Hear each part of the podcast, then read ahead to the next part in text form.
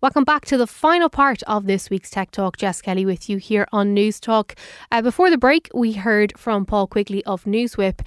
If you want to know more about what the company does and how they do it, particularly in the era of misinformation, head on over to the Newstalk app right now, search for Tech Talk or wherever you get your podcasts, search for Tech Talk. And if you have a scroll back, you'll find an interview with Paul a few months ago where we talked about not only what they do, but how they do it. And it is fascinating. Uh, so that is something else to do when this program is over in about 15 minutes or so. Uh, but right now, we're going to talk about femtech, which is a term that you may not have heard of before, but Thankfully, it's on the rise. Uh, Dr. Tanya Mulcahy is the director of Health Innovation Hub Ireland and is the founder of Femtech at HIHI. Tanya, you're very welcome to the show. Um, before we talk through Femtech specifically, can you just tell me a little bit about the Femtech Hub? Yeah, so um, Femtech Hub is really bringing together the ecosystem that is essential to developing technology that addresses women's health issues. So um, it's an initiative of, of Health Innovation Hub Ireland, and we're really about uh, supporting startups in the space of women's health, um, but bringing together the people that are required to make sure that they work. So clinicians, researchers, but also women themselves uh, to support that startup community and help develop the best products. One of the things that we've identified or that has been identified over the years is that issues relating to women's health and women's well-being and I suppose women's existence in general uh, have not quite got the same focus and attention and development as other issues relating to either more general population or to men. Why is that and are we seeing a bit of a change? Yeah, well, first of all, yes, we are seeing a change, which is great, and I'll come to that in a minute. But why we're seeing that, and there's a really, really basic reason for this. Um, most of the research that was done in in science and medicine has been done, and, and in technology development was done on the man, the male, and particularly a white Caucasian male, um, with the assumption that everyone else was only a little bit different or almost the same as that white Caucasian male, and we know that's not true. Um, the second thing is is that uh, women were excluded from clinical trials uh, up as late as the ni- mid 1970s, which is amazing, really. Sorry, the mid 1990s, and and that's because they felt that hormones, fluctuating hormones, might interfere with the results of clinical trials. Which, if you think about it, is insane because the truth is hormones do um, change the way uh, drugs work in our system, but hormones are always fluctuating in women, so there's a big difference there, and women should be, and luckily now are being included in that research. But um, another thing was really, I suppose, and, and, and this is significant, is that, you know, in the development of tech companies and tech products, up until recently, really, most of those boardrooms were populated by men. And it's very difficult for a woman to come in or a founder to come in and talk about, you know, menstruation, um, menopause, bleeding, vaginas, whatever you want to talk about, to a boardroom full of men and convince them that it's a product worth developing. So that is also changing. And what's really happening now is with the advancements of technology, women are saying, yeah, it works, but I want it to work for me as the woman. Mm-hmm. And there's a lot of work still to be done on women's health, understanding it, what underpins what the differences that we have compared to men, and then developing products to address the problems that we face. So it's changing. Women are speaking up, but women are also developing those products now because they don't exist. And to be a bit crass about it, I mean, there's money in this, isn't there? Like, you know, we're, we're half the population, if not more. We're consumers, we buy products, we subscribe to apps and services, we do all of those things. So the business case is there for products and services to be available. Well, that's why we have an explosion in the space now, Jess, because what's happened is uh, investors have realized that one, yes, 50% of the population, and two, actually, women make up 70% of all household purchase decisions. So they have a lot of buy- buying power. And this market has grown rapidly. Um, the, the word femtech was only first used in 2016. And since then, um, the market, like the, the, the market last year in the US was 5.1 billion euro dollars and that's growing rapidly. So 10, 20% increase every year on that market value.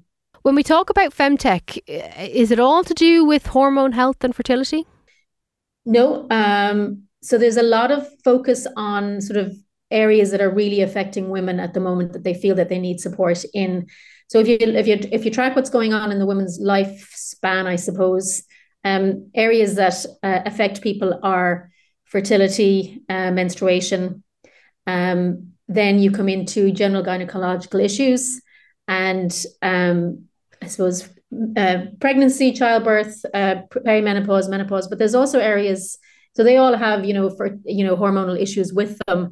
But there are lifestyle changes that can be made. But there's also areas that affect women disproportionately to men. So bone health is really important.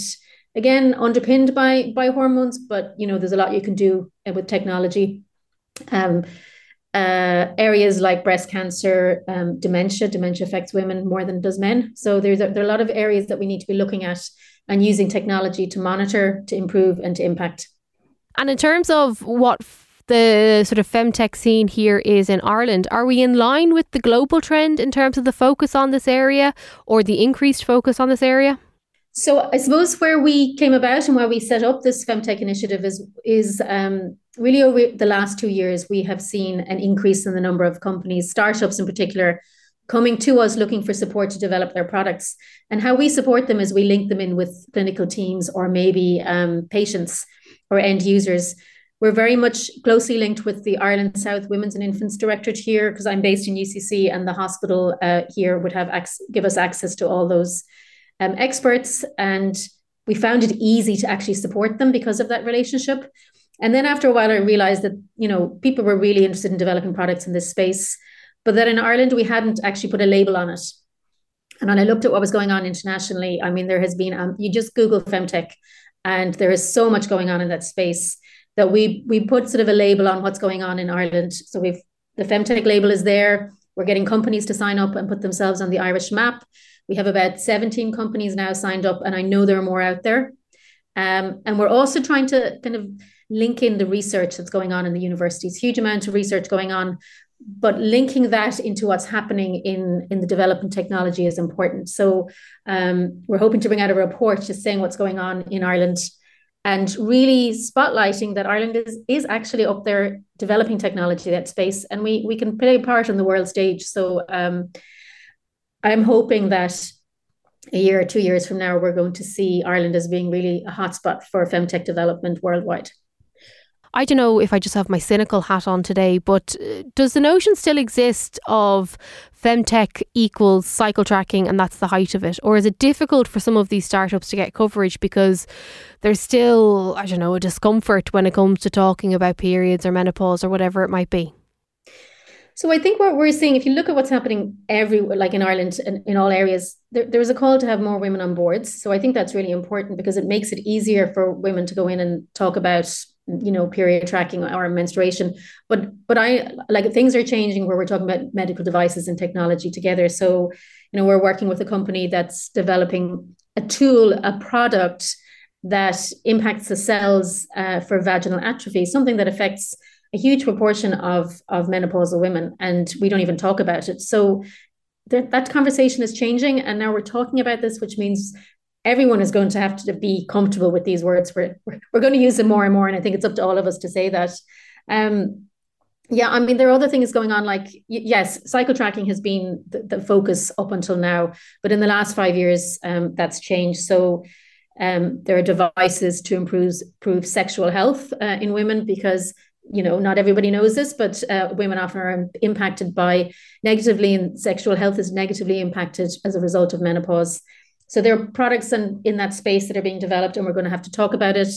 Um, a company recently in outside of Ireland, but I just really interesting to see it have developed um, a, basically a strip, just a, a, bit like you know you would use for COVID, but a, a diagnostic strip that would be used in menstrual pads for detecting HPV virus. So there's so many opportunities out there. And I think the more and more people start peeling back the layers, that we're going to see it moving away from just fertility and hormone tracking to um, devices that really make an impact on issues and problems that women are facing today. And if I understand this correctly, the overall benefit is that it will have a wider positive impact on the health service in general because you know, we've heard from people at the HSE and other healthcare givers that, you know, it's all about trying to keep well people well for longer and empowering people with this information. So, surely, if we have devices and services that can give women better insights as to what's going on with their bodies, why, and what they can do about it, it will take, I suppose, some of the strain off the health service because I've read reports and studies in the past that show that, you know, even today, it's very easy, or it happens quite often, that women go into the doctor and just get diagnosed with a blanket term uh, anxiety. Whereas it could be something entirely unrelated to anxiety, but it doesn't even get investigated. Yeah, no, that's completely true. And I think the problem is is that we aren't able to kind of a lot of the a lot of it is is anecdotal. So someone say, I think I'm feeling this way because there's no definitive test for certain conditions um, that are impacted by hormones and that women are experiencing. So I mean, an example, the more you know about your health and the more it is tied to what is normal for a woman, then you can identify problems and attend earlier. Or if it's normal, but it's abnormal on the male scale, if you know what I mean. So if you're, for example, um, if you're tracking your heart rate and um, it changes uh, with a male, there'd probably be the sign that you need to go and talk to your, your GP. But with a woman, it could be the stage of your cycle. It's normal for your heart rate to change just at that stage. So there's no need to attend a doctor and get stressed out about it. We don't know enough about all, all these things in women. So I'm going to give you an example of a of it's a US company, but they have a, a research lab actually based here in Cork, and they've developed a ring it's called the Evie Ring, and it's it's tracking a lot like the fitness trackers. So it's doing heart rate, it's doing oxygen levels, it's doing mobility. It's also tying it into fertility uh, tracking and that. But the results or the information that's gathered in that is related to the woman rather than the general population. So mm-hmm. it can tell you what's normal and abnormal. And I think that's what's going to help keep people out of hospitals or out of clinics when they don't need to be there if you understand your health better as a woman. Um, I also think, I mean, there's some conditions. So, example, endometriosis. People are, are waiting 10 years for diagnosis. If we can speed up diagnosis um, using technology and using these devices, those women will be treated earlier and it'll be less of a burden on the healthcare system in the long run. So, there's a lot that these products can do. A lot of them are aimed at the consumer at home, but I think we're going to see more and more of them developed so that there's a link between the consumer and the clinician and we can treat women's problems earlier and better. We know that we've got a huge tech base here in Ireland. Have you engaged with some of those more established big tech companies in terms of seeking whether it's mentorship or advice or partnership when it comes to these startups? So in terms, we, we, we do engage with a lot of the startups, but if you're talking about the larger companies, we're reaching out now at the moment to engage with the predominantly the pharmaceutical companies and the the larger medtech companies. They're interested uh, in what's happening in femtech, but they're a little bit um, sort of on the periphery at the moment, watching to see what's coming. But I'd really like them to be more involved because I think we need to offer technology along with um, treatment at the same time to to ensure we get the best outcomes. So uh, this time next year, I'll have a chat with you about all the big companies that are supporting all these startups. Great stuff. Well, if there's a startup listening to this now, or if there's somebody who's looking to get into this space, is there a way for them to reach out to you and get involved or seek advice or a bit of nurturing that may be needed at those early days of startup?